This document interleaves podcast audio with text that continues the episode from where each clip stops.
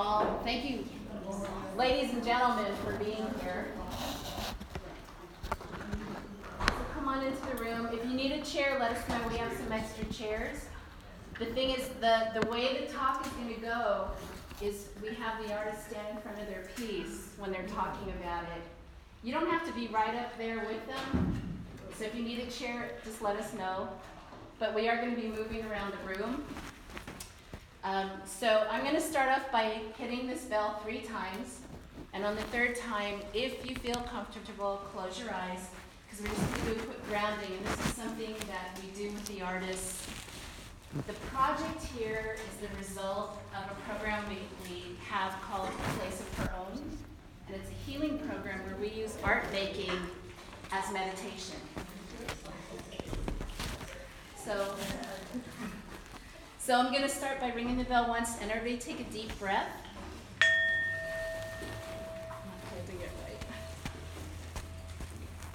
Breath in. And what I'd like you to do is this time when you breathe in, just kind of breathe in the feeling that you're surrounded with people that you're supposed to be with. Because for whatever reason, you came here to be with the artists today. And their work is, is very profound and very spiritual. So, so breathe in I guess the love that the artists have for you and, and the creation of their work, and breathe out anything it took for you to get here today. So, so okay, this one, breathe in. And breathe out anything that was bothering you today and it has nothing to do with this being in this room right now. We want you to be present and really experience what the artists have to say. So, one more deep breath in. And then I ask if you are willing to close your eyes deep breath. So one thing I would like us to visualize is the Miwok First Nation people whose land that we're standing on right now, and who this building is on top of right now. But I wanted to honor that it is their land that we're using and, and thank them inadequately, but thank them um, for their existence. And we are deeply sorry. Okay, so deep breath in. So pay attention to your feet and your if you're sitting down, you can pay attention to your butt and start to see roots growing out of your feet into Mother Earth, grounding yourself with Mother Earth and experiencing what it's like to be grounded and stable and surrounded by love. So deep breath, roots into the ground. And Marin MOCA has tons of roots, so the four corners of Marin MOCA also roots into the ground. Deep breath.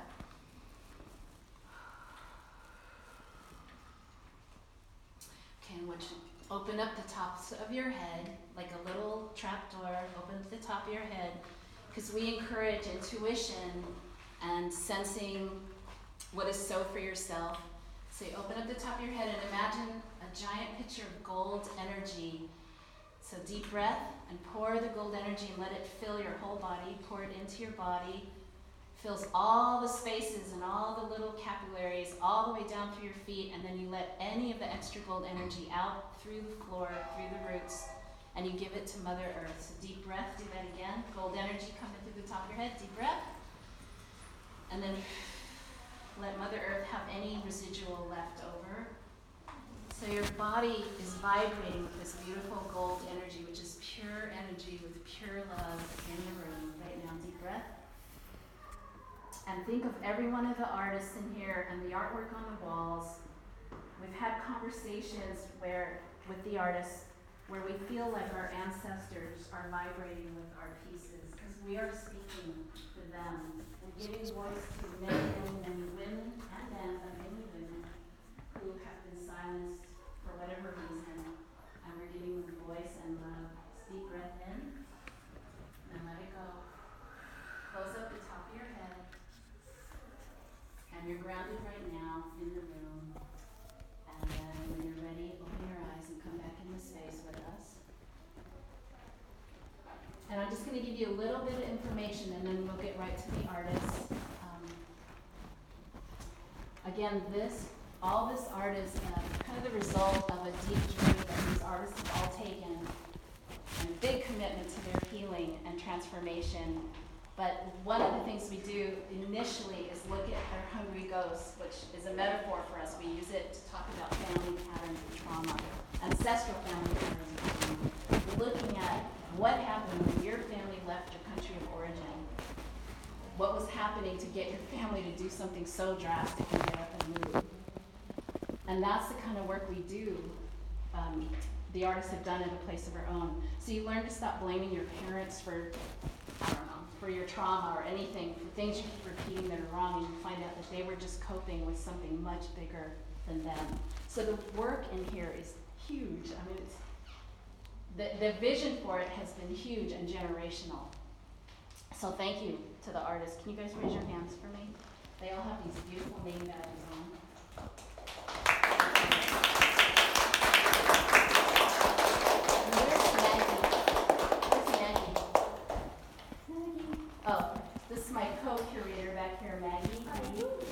Many, many hours behind the scenes, and Irene actually, many, many hours behind the scenes supporting us with crazy stuff.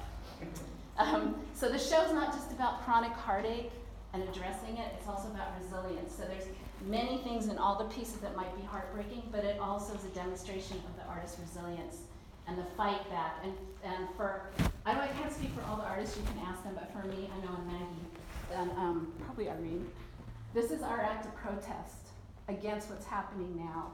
And we, we really believe that by healing the artists, not just giving them job skills or leadership skills or how to feel better skills, but to actually feel and know where they have to heal from, we feel like we're protesting.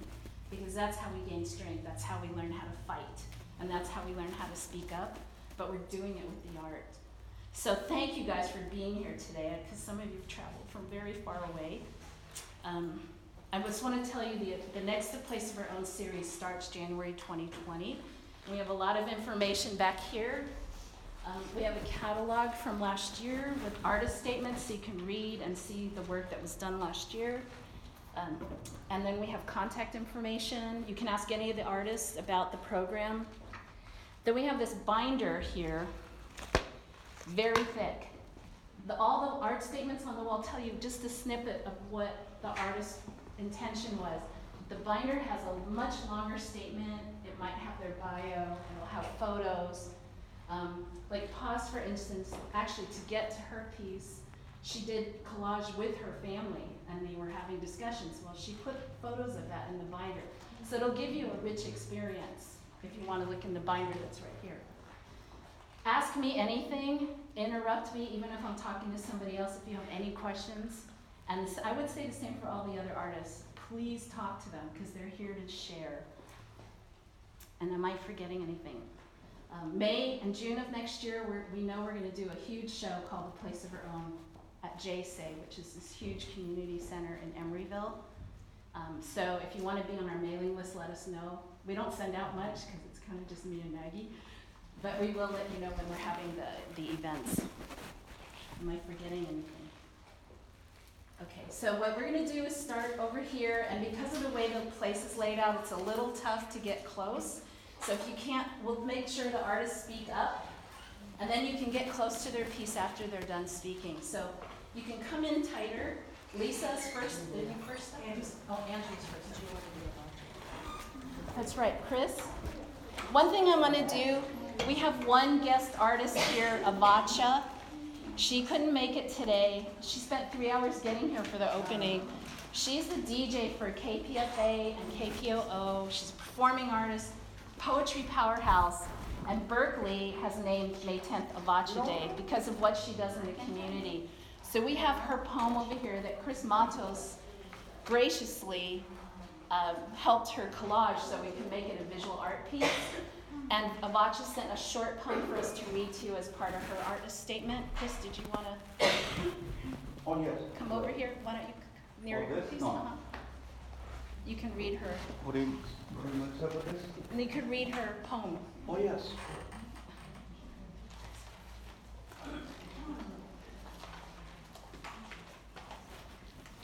She wanted to share this with you since she couldn't be here.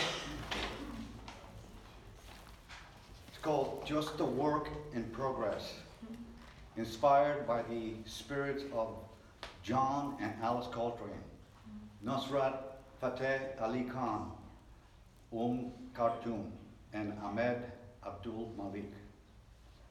The thing that we call life is a tiny dot on the Creator's easel, and we are just a small part of an incomprehensible work of art, possibly an incomplete masterpiece, an inescapable creative passion we are. We are an artistic exercise, a hopeful experiment, a work in progress. Creation speaks through us, deliberately disguised, sorry, deliberately disguised in the mystical maze of poetry, music, drama, and dance. And through its expression, we are made whole. Thank you.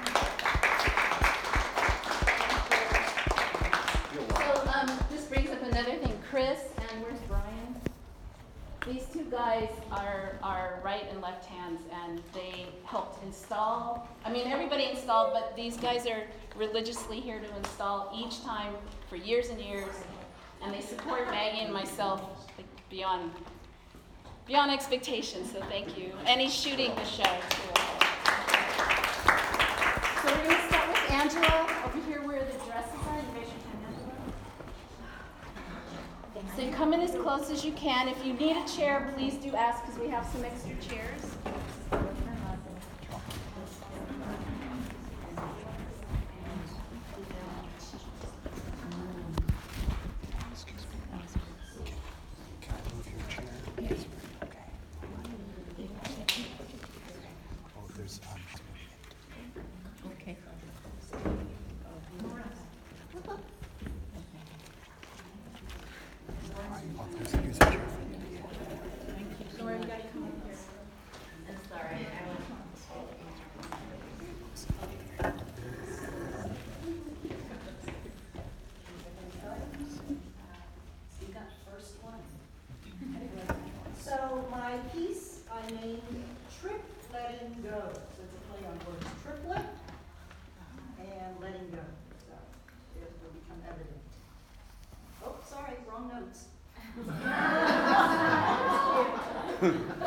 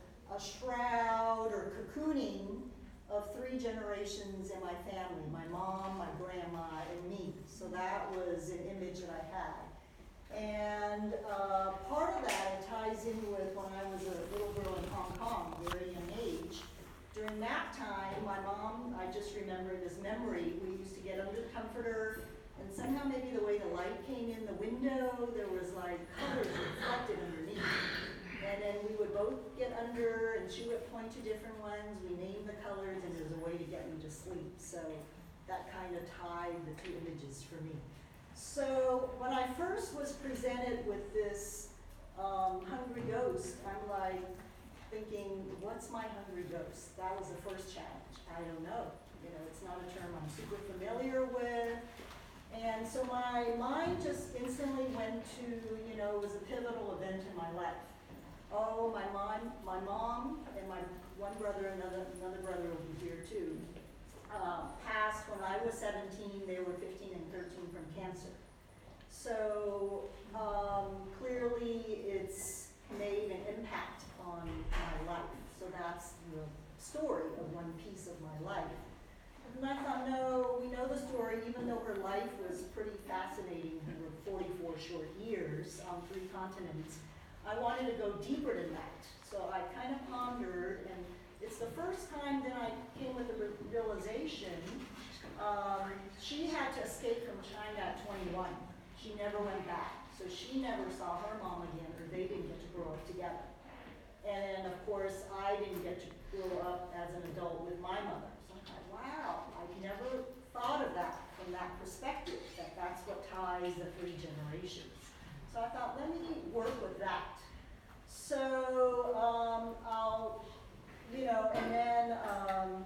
just all the suffering that caused those circumstances to happen, as well as the richness and the legacy that we gave each other from that.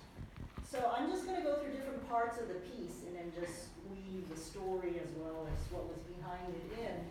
So my premise was starting with my dad was, I don't know what the word is, we didn't realize till he passed in twenty twelve, he had kept every stitch of clothing of my mom's, including about like twenty of these qipaos. She had quite a bit. And so I thought that would be a good basis for the piece, and then he also kept all her documents, visas, identity cards, you know, letters, so I had a lot to work with. So I just started with the three dresses to represent the three women, and then into these I wove, you know, all that. And then a lot were stored in my brother's office, and I had not seen a lot of this for forty years. So I found like a journal she kept before she passed and had a lot of insight and, uh, you know, other things too. So it was a laborious process. At some point, I just really like couldn't move forward because it was seeing all this stuff and the emotional impact for the first time. And then to think, what do I want to use? What do I want to choose? You know, to incorporate. So this was like the heart of the piece for me, just what would reflect her, you know, cards and notes from me. And um, the top, a lot of it, because part of the place of her own is that I don't consider myself an artist. I don't draw or paint sketch, but it's all about found objects that we can all be. We all are artists in just using found objects. So in our homes, we have found objects galore, so I really have a hesitation to go into like, you know, East Bay Depot or White Elephant Singers. But I found like the ring, and I thought, well, that could be like a crown, you know, just representing all the suffering was smoothed over. And then there's mahjong pieces four directions, those who are familiar with mahjong, because she was on three continents, England, Japan, Hong Kong, the US, just by force of circumstance. And it's also the native, you know, four directions about healing and hope, being holistic, and that seemed very apropos. And then I wanted to feature three highlighted documents. Ooh, looks like maybe one fell out. Came around. And one is like her baptismal certificate, her death certificate, and her marriage certificate. So I wanted to highlight those. And then, um, down here, just photos of family and different documents. And then there are a lot of these, what I call holy trinkets. Some of you who are Catholic might be familiar with this. She had a whole box full from all her, um, Would say travels, you know, forced travels. They probably were gifts. So the whole idea of faith and her Catholicism is definitely was a theme. Growing up, we always wonder why so many Irish, different priests and nuns passed through her home. Because as she went from continent to continent, and why she had to escape in the first place, is at twenty-one, she would have been put to death when the communist regime came over. So she had to land in Hong Kong not knowing the trajectory of her life, and there's more details in the Bible, I won't go into that. So, in doing this, you know, then my grandmother was a missing piece. I never got to meet her until the eighties when the country opened up. So I only met her once, and my main impression was she had bound feet, which because she lived towards the end of the Qing dynasty. So then I could only extrapolate and think about, she lived through wars, Japanese occupation, poverty, communist regime. And my mom also faced loneliness, you know, getting the Vatican passport as a refugee to Newcastle upon Tyne in, you know, nineteen fifty-one. Um, and just not knowing how safe was her life. So just all these from world circumstance is the thread through our family, but also, even though maybe trite, leaving my brothers and me probably, maybe a lot unconscious with resilience, independence, perseverance, courage, strength. You know, I'm, I'm sure that was our gift and legacy. And then the final thing I wanted to say was she was a teacher, Japan, England, Hong Kong, And in San Francisco, she taught in the Catholic school. And when there was a centennial of that school, St. Paul's, students wrote in as memories from forty years ago my mom as their kindergarten teacher. Things she did for them, and it was kind of creepy and cool, but one guy even said his password for years was her name on the computer. Anyway, so when this happened, I put out an invitation, and at the opening, two of those students actually came, spoke to me more, so again, something I never would have known, just, so it's just left me with connections with myself, with more people now, and I'm now in touch with these people, and just, um, newfound appreciation and gratefulness for a place of her own, and this to allow me to create this and to reflect upon my ancestors. Thank you.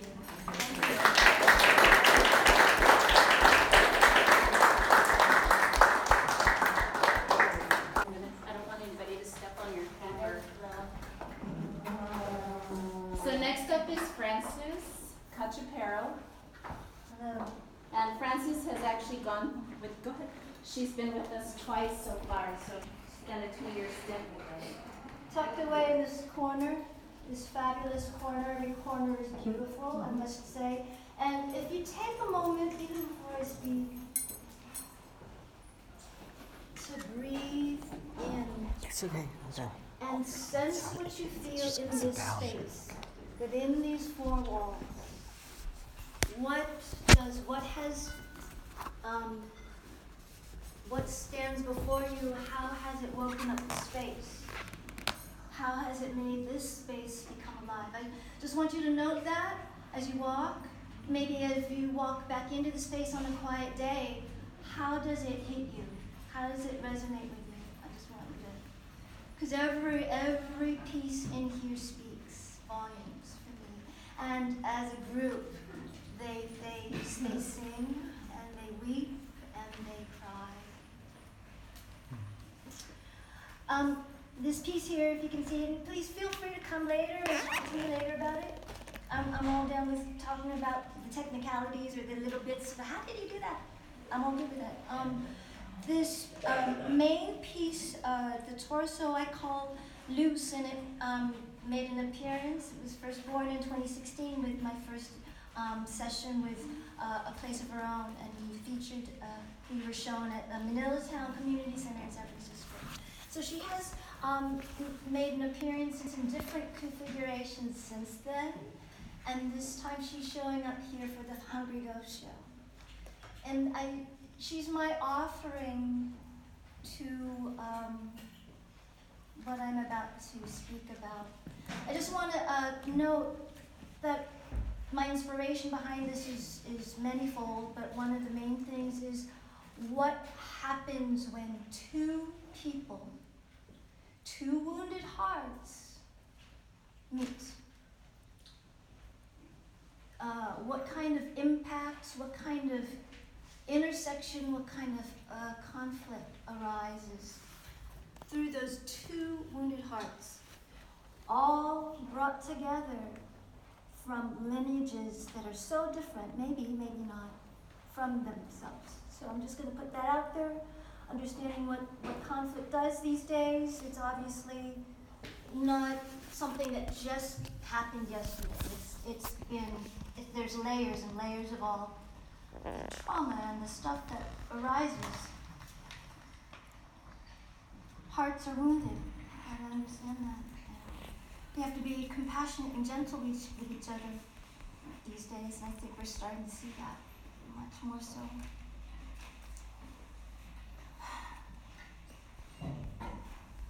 For my mother, Cristeta Pagoyo Cachapero, grandmother, Lola Antonia, grandmother, Lola Emiliana, great grandmother, Grand Lola Caetana.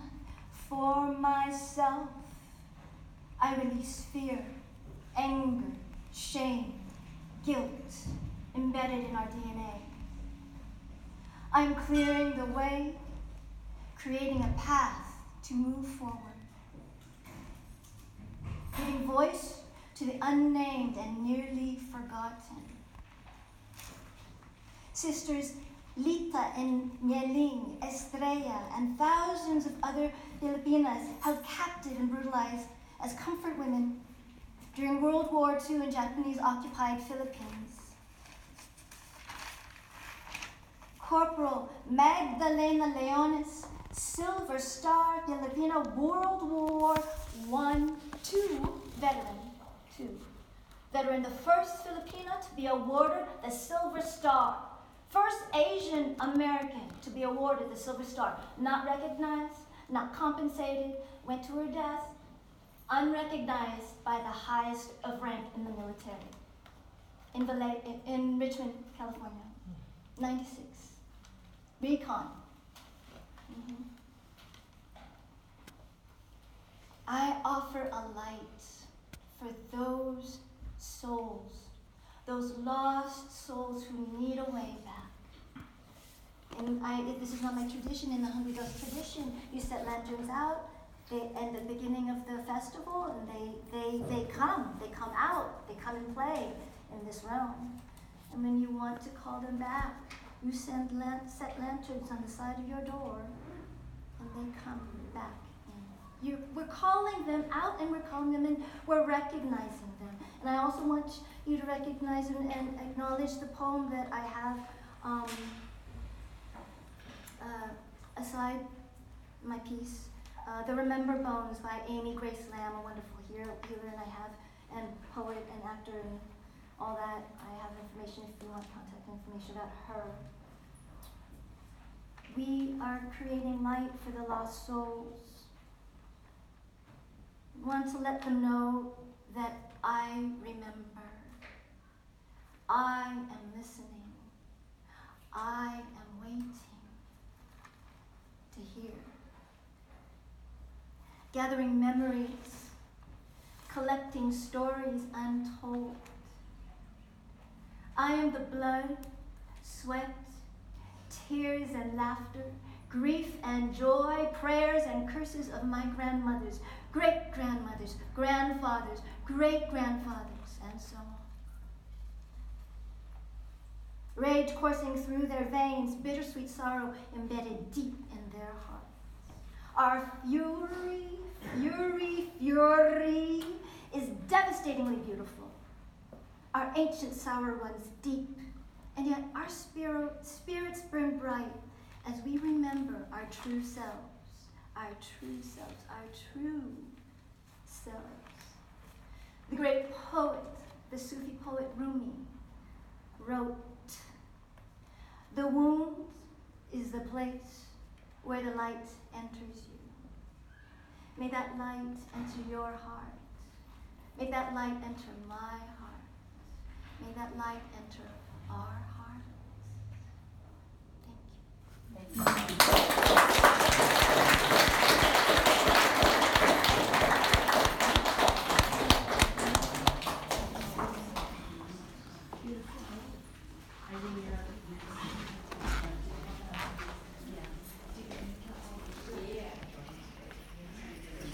So next up is over here, it's gonna be Irene Labawa, who was great, who's usually doing the video. So Nora's the type. So come over here. Okay. So you want to just Yeah. Speak loud. Oh, okay. Okay, uh, my name is Eileen and, uh, my father chose, uh, our family name in nineteen sixty-eight because the government forced, uh, the Indonesian government forced him along with, uh, hundreds and thousands of other, uh, Chinese Indonesians to change their names to a less, uh, Chinese sounding name. So the first, and, uh, I also want to apologize to all my ancestors because I'm probably going to be butchering their names, pronoun- pronoun- mispronouncing their names. Louder. Oh, and uh, I also want to uh, uh, apologize for probably not um, uh, representing the history. Uh, I don't know. I'm oversimplifying the history. Uh, the first one, and, and the, one of the things that you have to understand is that um, the Chinese have been in Indonesia since the 13th century. Um, and the Dutch have uh, colonized the area since the 1600s for about 300, uh, 350 years. So uh, that's just some background information. the first one is about my great grandmother. This is uh, Chua Tian Neo, and um, that is her. She was born in 1885, and uh, in 1967, when she was 82 years old, she changed her name from uh, Chua Tian Neo to uh, uh, Christine Imelda. Uh, or Imelda, let's see now. Think it's Imelda Christine. yeah. Uh, Imelda Christine.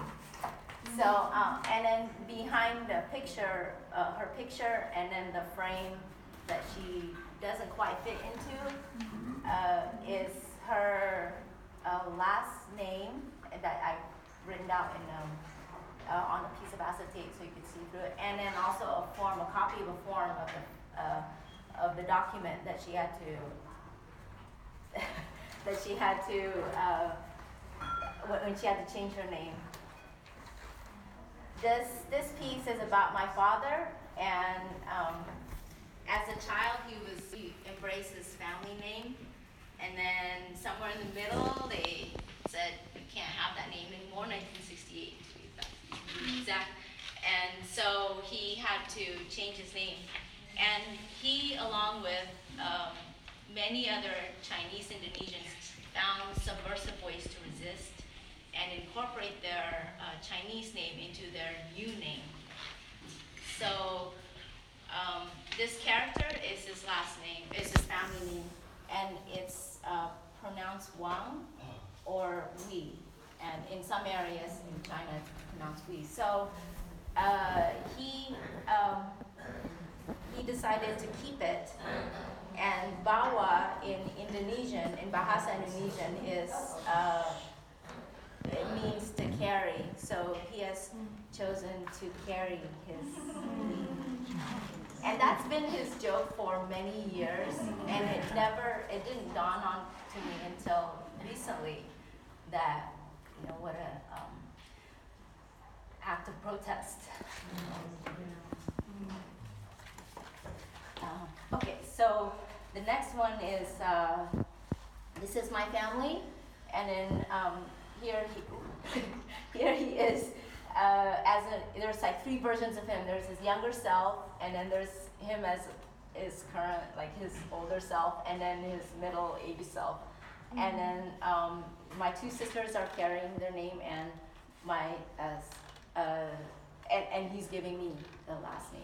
So and then behind us are the three uh, fabrics um, that are woven together, and it's uh, the batik, Indonesian batik, Chinese silk, and denim. Uh, and then this last piece is that's me. if you don't recognize it, that's me. And then the American, uh, the U.S. flag. And behind me are uh, two generations, so my ancestors, and the uh, Indonesian flag that they lived under.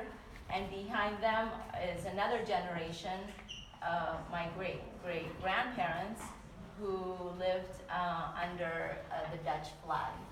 And uh, in this piece, I wanted to convey that uh, this is this is the U.S. You know, this is just a slice of U.S. This is who we are, and um, that we all come from different places, and uh, also that um, uh, I did not arrive here on my own. Um, I I'm here because of them, and when I show up, I show up with them. Beautiful. Thank you.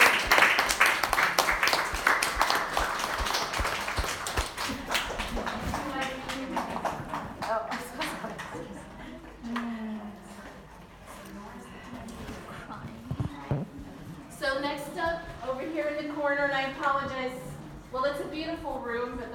little awkward, so make the best of it.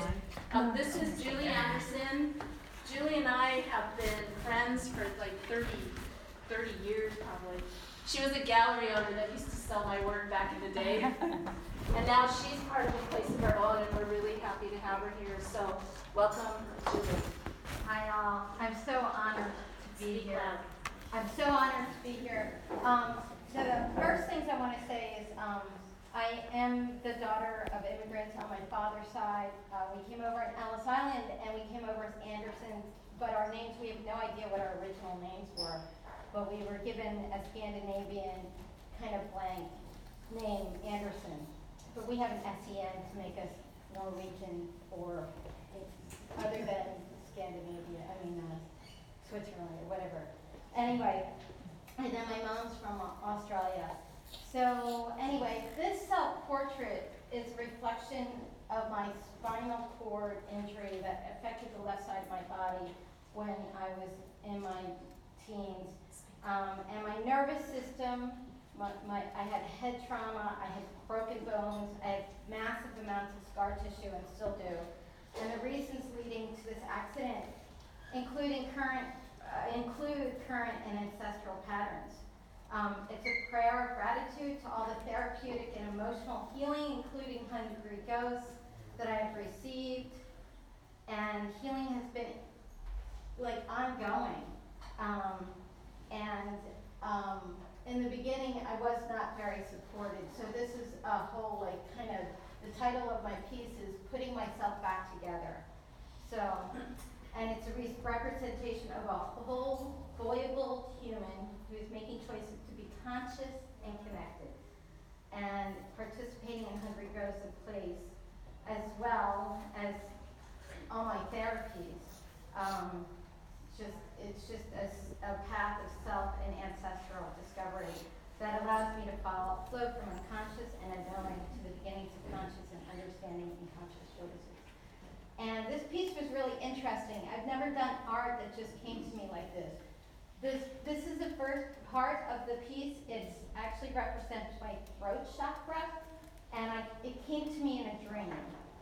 And um, it came, um, it, the, the dreams that I normally have are really long and winding, as dreams often on, are. When I began dreaming during this class, it was no surprise I had my repeated lifetime nightmare of being chased by something large and menacing to my death off ledges and rooftops.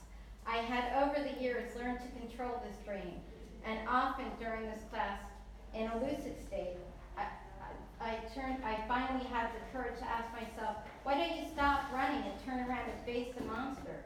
Really? I can turn around and face this monster? This menace that has chased me and essentially annihilated me continuously since I was about seven? Face the monster that has haunted and stolen my sleep for a lifetime? Well, okay then. I stopped and slowly turned around. And what I saw instead of a monster about to kill me was my mother, and my grandmother, and my great grandmother, and the lineage went on and on, generation after generation, weaving into a long and beautiful matriarchal line of women through the centuries until I came upon a table at the origins of time and space with an aboriginal in the middle of a desert. I was offered tea and a chat. No words were spoken, and for the first time in my life, I felt fully seen, accepted, loved, and supported in all my vulnerabilities and foibles. I felt totally internally and universally, universally connected. I could barely hold this. It was like floating in a boundless sea of unconditional love. I wept like a baby, not dramatically, but with humility and awe. The tears were healing. Time passed, and we sat in each other's presence, sipping between the tears. And finally, I was told it was time to go home to celebrate life in real time and the fact that I am still alive. And at this point, I am so relaxed and body, a somatic ignition begins. My midline is, midline is electrified and connected to the universe. I am healed of my original separation from source. I am falling, waking, coming apart, or together. A blinding golden light, light uh, is bursting through my core in every direction. Kintsugi. I suddenly wake into this overwhelm of love and connection. I would like to say, In the next part of my life, I woke and walked fully consciously and healed from all my physical and emotional wounds. But alas, I am human. I still hurt both physically and emotionally, foibled and prone to all human emotions as I catch up to this dream. The true shift that has happened is knowing I am universally supported. I am beginning to trust this as well as knowing the gift of being alive and grateful for this life. I have never had the nightmare again. This dream was the ignition for the self-portrait kintsugi, the Japanese art of putting broken pottery back together with gold, a metaphor for embracing your flaws and imperfections. And honestly, I thought that was going to be my piece for this show, my throat chakra, representing all the ways I can and cannot communicate in the world, but it wasn't. Um, I'm, I'm a hiker. I like to be in nature a lot. So I was walking um, uh, one day, and I don't know, I tripped over this log essentially. And this log, I don't know, um, it was so beautiful. It was like raining, it was late winter, and um, I just the, the way that the log is, it's like represents my back. And my mom was actually hunchback as well. She had osteoporosis, so it was kind of like a mode. And I asked could permission to take this, and I came home and I had another dream about this piece, and it just all came together. And so then that came in, and then and then um, this piece came to me. Actually, this piece is an ongoing piece. I had a bunch of dreams around this piece, but let's just say this is my first chakra, and um, it's a, just a grounding piece. But there's still a lot of work to be done. There's lots of trauma. It's a little bit you can't quite see in it. It's a little bit got a little mystery in it, and um, and then. Uh, the, this is just my grounding piece, and then the birdhouse I found at Goodwill, so it's a, br- a, you know, just to represent the spirit and going up, and it's hilarious, I walked into Goodwill and it's got a cross on it, and it's a birdhouse. And then, so, and then, um, this whole concept of the snake weaving through in all of my dreams, kind of, it, it's been like this really interesting kundalini, really sexy, wonderful way of coming together from the earth to the spirit, um, and just really embracing. So this self-portrait to me is a representation of the whole foiled human who's making choices to be conscious and connected. And um, and I just wanted to say thank you to everybody here. I mean, the museum, Cynthia Tom for Hungry Ghosts in Place. I don't know where I would be without all the support. All of the artists here, I am so humbled. They are so amazing. If you get a chance, please talk to all of them. Um, Maggie Yee, who and Irene are, are doing so much work for, for us as women to come into our own and stand our places and to just heal on a way that I, therapy just wouldn't do it. This is just the most beautiful way of taking responsibility for your brokenness and putting it into art and into things that are beautiful. So thank you.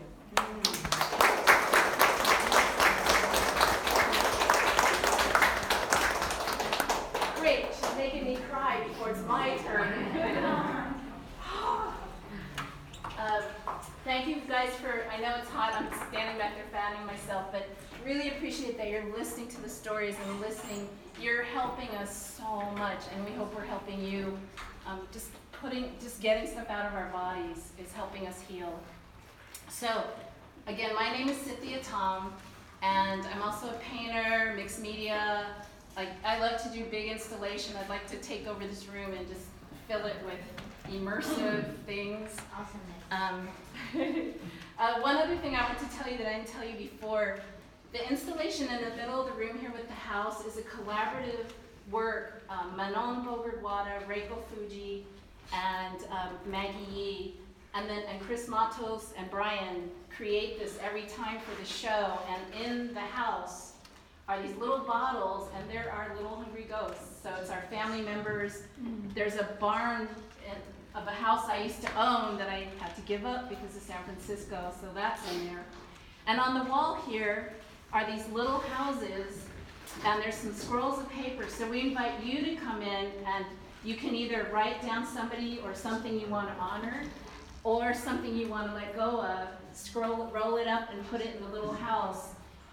And we're gonna do a ritual at some point to let all those go. We have a few hundred of those because we do it at every art installation. So I encourage you to leave something behind with us that you no longer want, or again, something or someone you want to honor.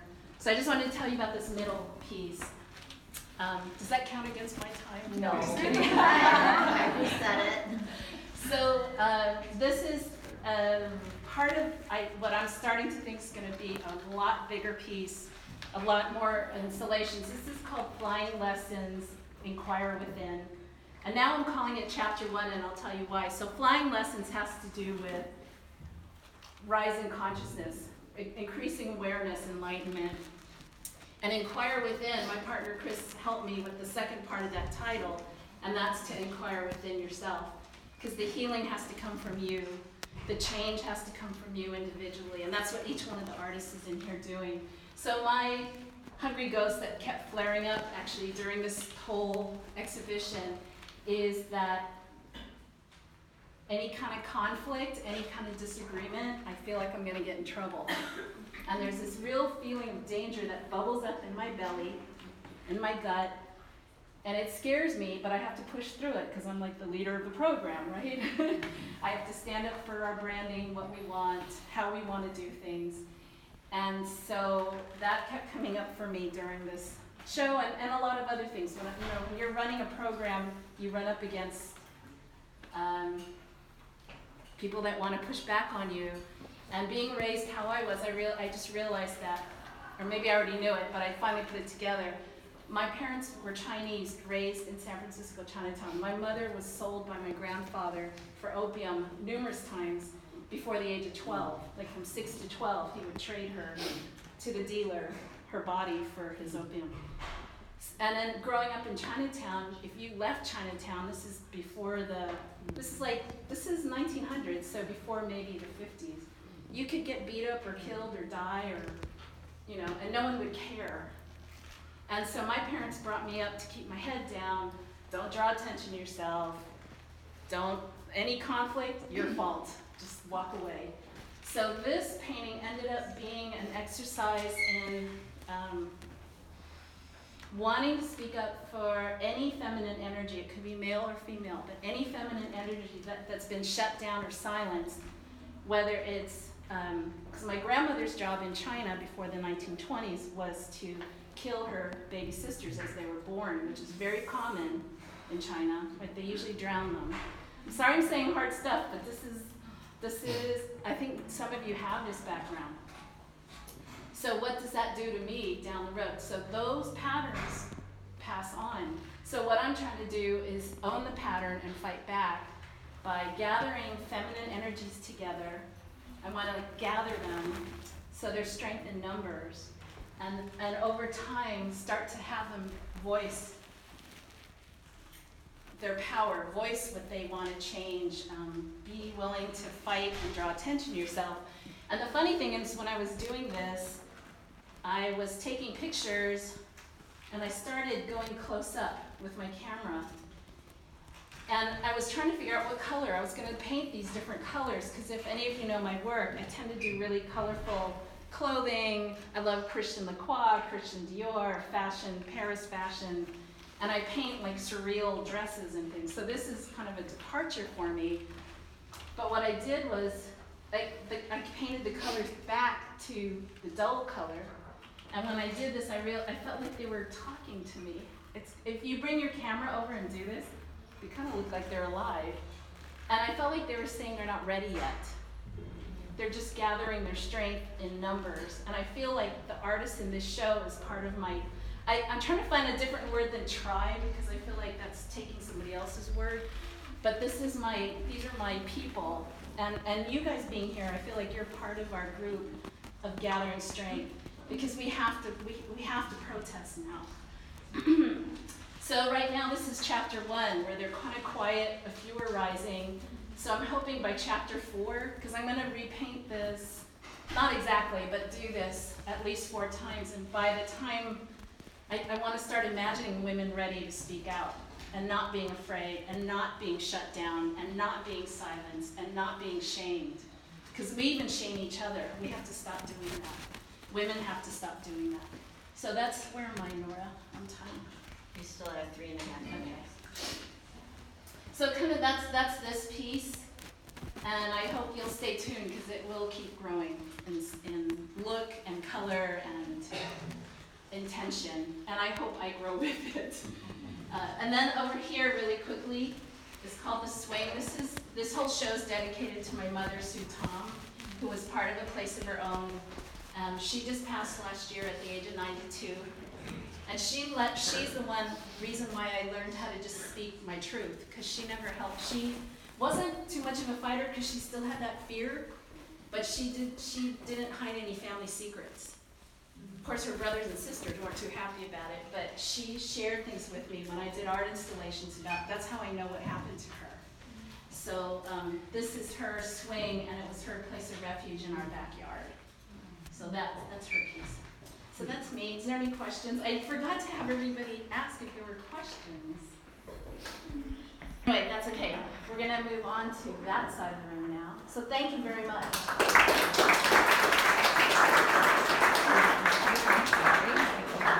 You're part of our tribe. Okay.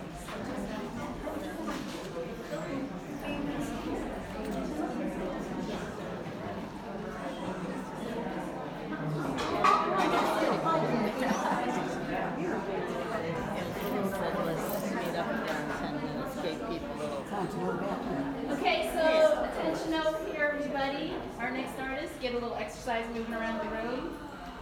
Everybody take a deep breath in case you stop breathing. So our next artist is Pat Zamora. Yeah.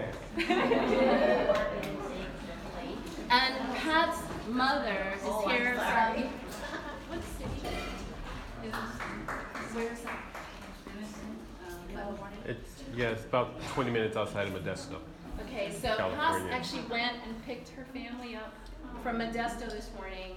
I'm so excited they're here because this is about family. So, Pat, all right, come on. You all can come up. Michael as well, my husband. Yeah, I will, thank you. I will speak up. All right. Um, So what I wanted to say, and if nothing else, oh my God. Um, what I wanted to say, and if you take away nothing else, is that this exhibit, my story is your story that we all have our hungry ghosts. And we all heal from them in different ways. And that's the beauty, our connection. For me, briefly, what I want to say about this piece is that, um, for me, the family patterns are very, very important to understand. Because if we don't understand the root of the flower, it's really, really hard to heal. And being with Cynthia and Place of Her Own, we've had a safe space to, to go and start uncovering what is there, what has been there. And this piece here is, um, based on, it's called Root to Spirit. And, um, what I do is kind of like, you know the ants? And you see the ants and they go out of the ant hill and they go get a little food and then they take it back into the ant hill. That's what I have been doing with this process. Uh, for me, it is, I am an artist. Uh, my husband's also here, he's a writer. And, um, so we're very inspired by art. And at the same time, this is, uh, we have real lives going on. We're doing real work in the community. And how I take care of myself, how I take care of, has a big influence on my relationships with my family. And so I'm just gonna say that, if you have questions, there's, all these pictures are from the Central Valley, from my home. Uh, this is, there's animals in here, and these animals are wishes, prayers for my family. And we are going into the seventh generation. So that means that Zayana, uh, when she has her children, so my mother is, um, uh, the, uh, she was, she was in the second, she's seven. But when she has her kids, um, my, my wish is that they will be girls. And you know that the reason I'm doing this is because I love you. And I love you. And I love you. This is my other niece Valerie, my sister Eva, and my mother Genevieve. And so this art to me is, has been a way of bringing us together as a family. And my wish for them and for you is that your hungry ghosts, you continue to heal, and that you find your peace in your life, because it's very, very important. And I, I send to you whatever peace and love that I can send you. And the last two was that Diana wanted to say something really quick, and then my mother wanted to say something really quick. I don't know if, Mamita, you wanna say anything, because you know why we were doing the art?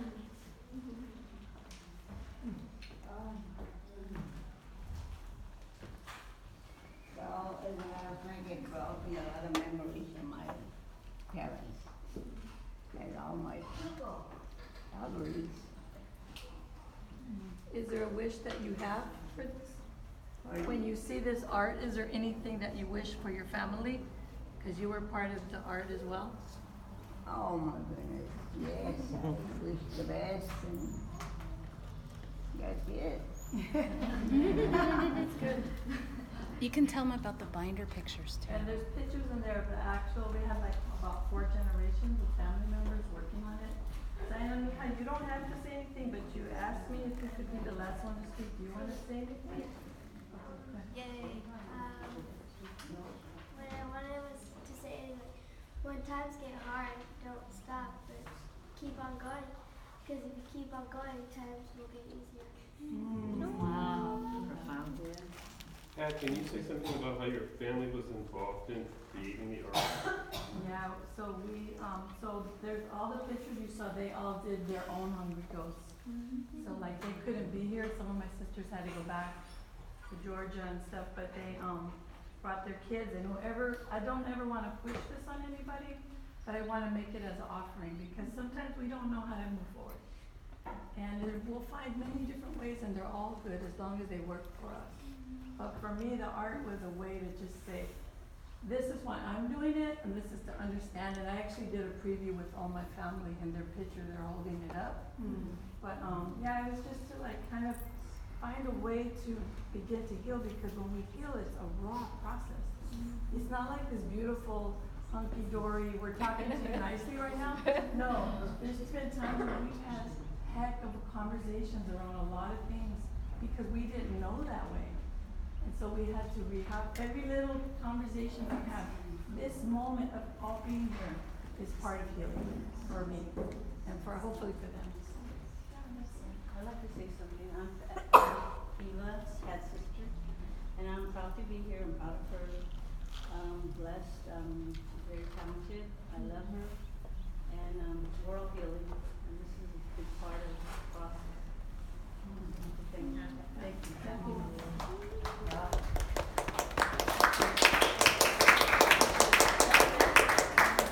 That was it. Nothing more to say. That was it. We're just chilling now. Right here by the pen. Thank you, Oz. Uh, thank you, thank you, Cynthia, thank you for your holding this space. No, Thank you, thank you to all the women. So our next artist is also in this corner, and I don't know if you can see her work because you're against this wall. This is Como Hirai, and she's pretty new to place, but she went through the whole program. And if you can, come around because her delivery is quite wonderful. Quite wonderful. Is it? Yes. Well worth it. You know, forget, because I forgot to write it into my actual thing. Speak up. Um, thank you all for coming today. Thank you, Cynthia. Thank MOCA. Thank you to my girlfriend, Zay, who flew in from Seattle along with their partner, Arthi. I am so happy that they are here with us today, and I need to speak up out louder. Yes. Uh, okay, let me just start yelling. With what? Okay, well, you know, uh, with my piece, you, you ever you ever have somebody ignore what you said? Because I have a lot. Um, I live with my father, and uh, on days I'm not heading out to work, Um, the- our morning routine is that he wakes up around 7 or 8 a.m. in the morning, and I sleep through to about noon. Once I wake up, I go to his room, and as the consummate daughter that I am, I say, Hey, I'm hungry. Let's go get something to eat. Problem is, my dad usually doesn't hear me on the first try. He's uh, had a bad left ear since he was little, and he tells me that he has uh, trouble hearing uh, from people. So, as he sits at his desk with his headphones on, he often doesn't really hear me or my mother when we call him. Uh, he'll let the phone ring at- in the house, and he'll only respond if we walk into his room and just yell at him, you know, dinner's ready, or dad, phone. but sometimes it feels like it's more than a disability. It feels like an emotional distance. My father retired the moment he turned 65. He hated working for his boss. And he's since taken up an obsession studying Portuguese on Duolingo. We have no, no connection to Por- you know, Portugal or Brazil or anything like that. Um, but he's telling us that he's learning Portuguese to learn English because he's, you know, learning through English on Port- on Duolingo. We don't get it. My father doesn't does what he wants and listens only when he wants. Sitting right next to me at the dinner table, he'll ignore the entire conversation I'm having with my mom, such as when I'm discussing my travel itinerary going to Seattle and to see my girlfriend. And five or so minutes into the conversation, he'll chime in, "Oh, by the way, by the way, when were you leaving for Seattle?" And so I wrote it all down, all the little things that, um, and even the big things that I said to him over the years um, in, in my kitchen, kitchen table. And when I began writing out everything, I recall saying to him, and, uh, you know, at some point it just stopped mattering to me whether what I said, how, how important it was. And I, you know, like half the things I wrote here, I don't even know. I don't remember. Um, it's all, you know, water under the bridge. But what I wanted to express was this sensation of suffocation. Um, th- this top layer that I have on here, the mulberry paper, covers all the words that used to be pretty clear. And the it's opaque, so you know that there's a lot underneath here. There's even more underneath here, actually. And but a lot of it is undecipherable. You can try to read it if you want. Um, but buried beneath it all are the things that I wanted to express. Little things like my um, my family. There's three strips of paper in here that represent me, my mom, and my dad. I'm an only child, but you can't see it anymore. Um, so even if I had spent so much time kind of implementing all that in here, all that energy, you can't see it. And that's kind of the point of my piece, I feel. The fact that none of that made it through. I'm happy to take any questions too, but thank you very much. Thank you, Tomo.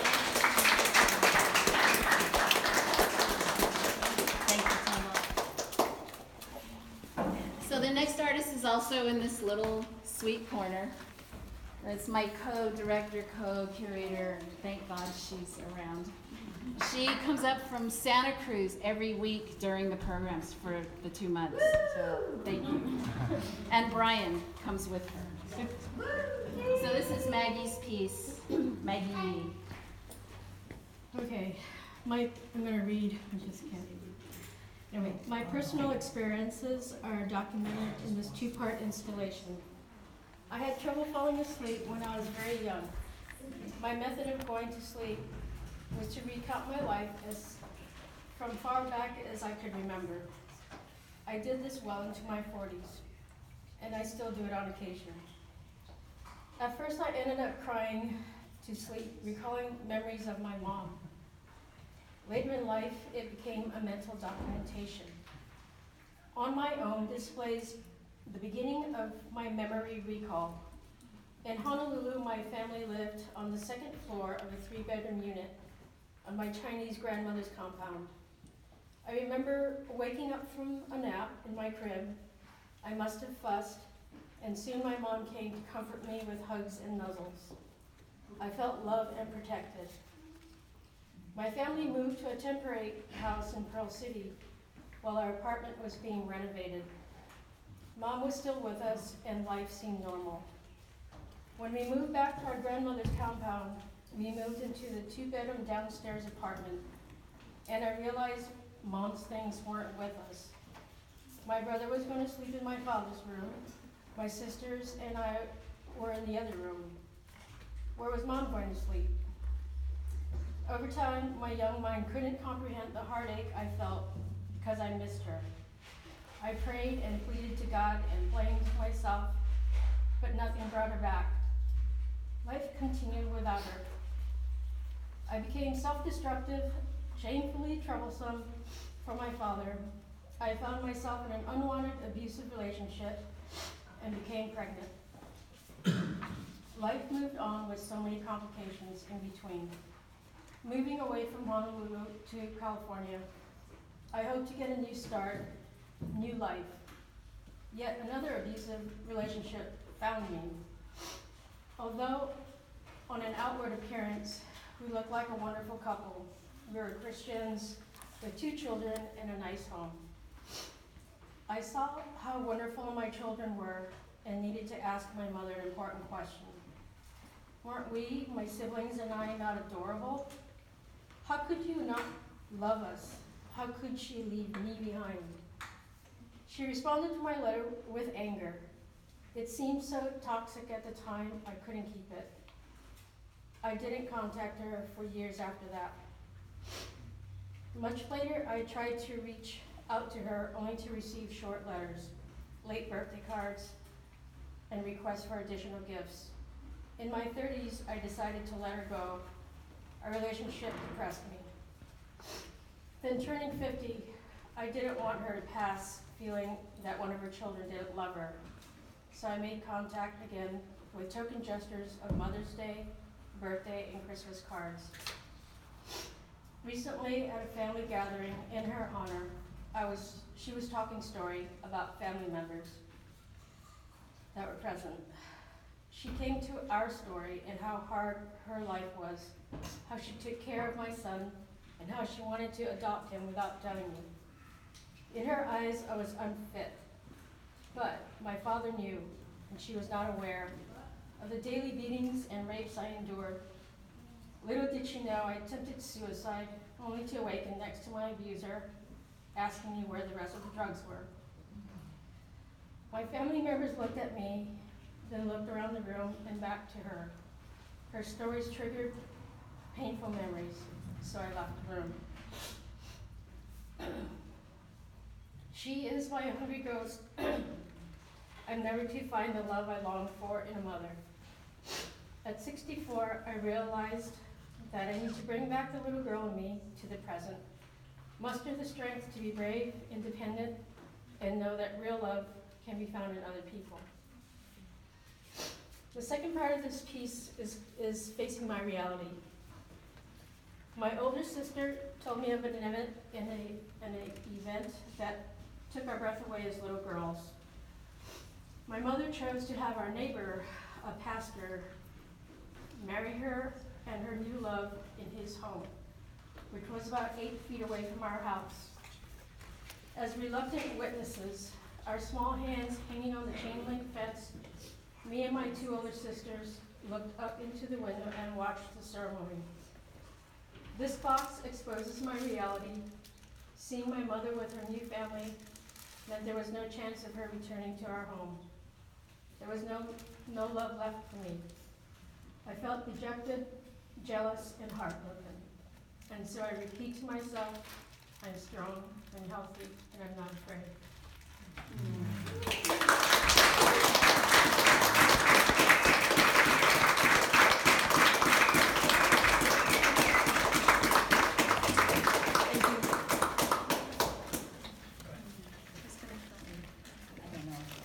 Okay, so our next speaker is you. I am. I'm the last speaker. The Thank last, God. we need to almost over. Oh. So the, ne- the last speaker, again, thank you for being so patient. I hope you're getting a lot out of this, because I am. Um, We are. So this is Irene Wabawa again, and actually she has a third piece down the hallway that has to do with her, yeah, actually, I'm sorry. So anyway, without further ado, and speak loudly, Irene. Okay, I'm gonna just read it because I attempted not reading it in the other one and I, louder, it didn't work out, okay. Uh, This is my great aunt. This is directly a, a reimagination, uh, this is what I I, I imagine what my great aunt would be. Um, The first time I saw our family tree, one branch stood out for me because unlike her eleven siblings, Tan Tien Nio did not marry nor have children, so she stood there by herself. And I felt a little kinship with her because that's gonna be me on the family tree too. I'm gonna have just a little, little stump, just like her. Born in nineteen twenty, she was the eighth child out of twelve surviving s- siblings.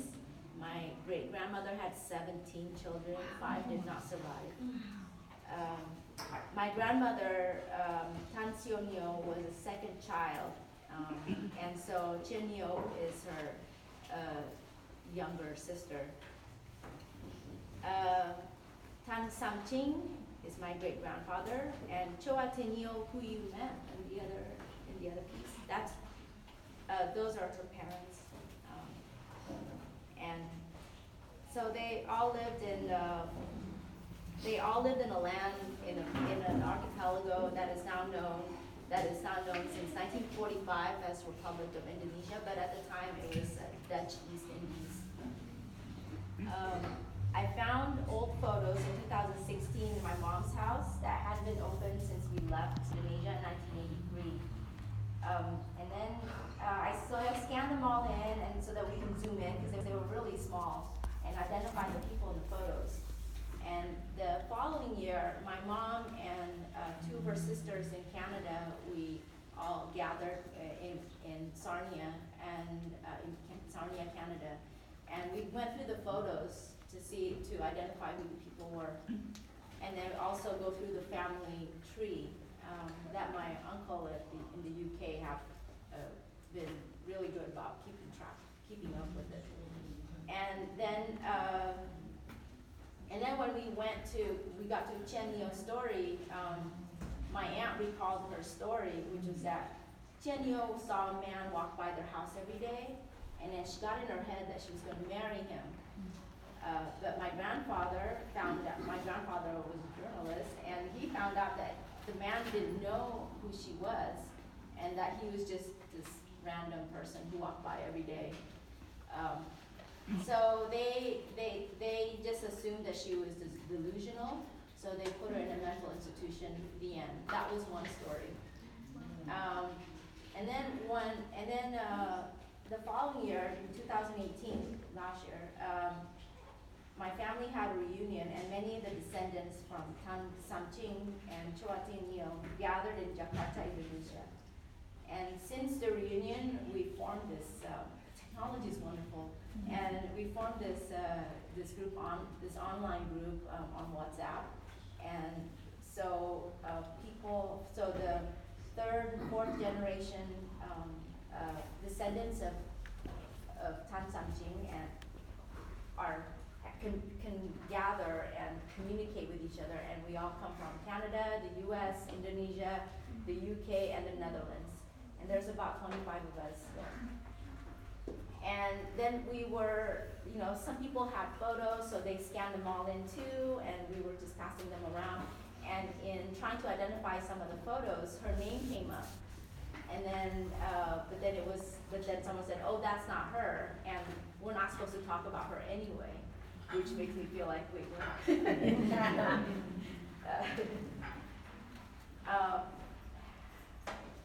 and so in the same group, I, I got the, the document from my great grandmother about my great grandmother's name change. And so I made her art about her in October two thousand eighteen. And then, uh, like, in, in February, uh, I went to this dance performance. Uh, it's like a ritual dance performance. I'm not really sure what it is. It's, uh, Lee, uh, performed this, and actually Frances Frances Cachapero, she was, uh, oh, uh, yeah, awesome. So all the performers were guilty. They, uh, they performed at this, at, at this, uh, performance and I, and after that performance, I, um, uh, we were invited, in, in the, during the performance, we were invited to write down the names of our ancestors. And because I had just made that piece, I want, I wrote down her name, and kind, I just wanted to, you know, say thank you for letting me make this art about you, and, you know, sort of have a closure. But after the performance, as I was driving home, I got this sort of message or something, and, um, and I, I knew that I had to make a bird, and that it was gonna be about, um, Jianyo, and that was about it. So I'm, uh, I, I am, um, materializing this, this idea that I had through that, um, after that moment. Um, and let's see, through some more um, conversations with my mother, my uncles, and even my cousin's daughter. Think she's my niece. I'm not sure. Anyway, um, we, I heard another story about my grandmother, and um, so yeah. She she is checked in and out of. Oh, thank you. She's checked in and out of uh, this mental institution, which uh, it's Rumah Sakit Jiwa in Sumberporong uh, district in the city of Lawang in eastern Java, and um, which sort of roughly translates to uh, sick or uh, a hospital for the soul. That's kind of how. Uh, so there are some accounts about her, like that she was a quiet person. She stared out into space. That's something I heard, and that. Um, uh, and another story I heard was that the family decided to put her in the hospital um, because when one day when she was praying, one day when her mother was praying, she uh, went to her mother, grabbed her by the hair, started beating on her and screaming at her because she wouldn't let her marry the man. So that was another story.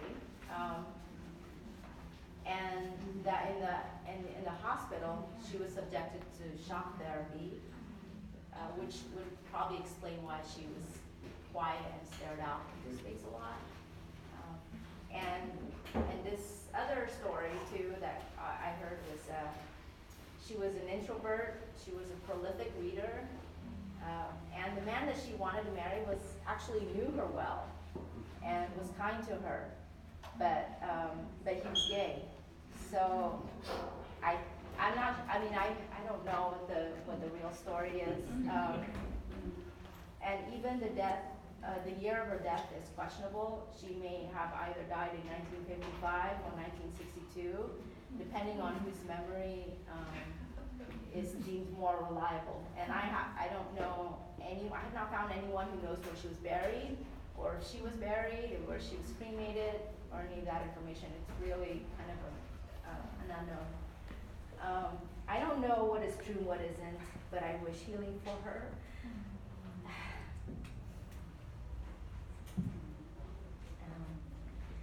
And I dedicate this to um, to Chen Liu.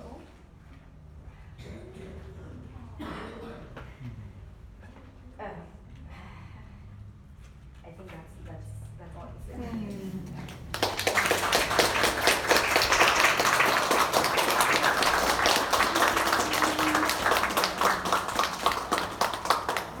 Thank you, Irene. I don't have any Kleenex on me. That actually, that's the conclusion of all the artists talking. If you have time to stay, you can go talk to the ones that resonate with you, because there's probably a message for you, from one of your ancestors, through our art. And again, um, the binder, if you want to read the longer versions, is here. The website has these statements and pictures on it. Thanks, Irene, for putting it up. Um, again, our catalog from last year. And then our business card. If you guys want to know, we only do maybe one or two shows a year, if that, possibly one show a year. If you want to know about it, just make sure we have your email address. And all that's right here in the hallway. So thank you for coming. And thank you, artists, for being so bloody honest. Wow.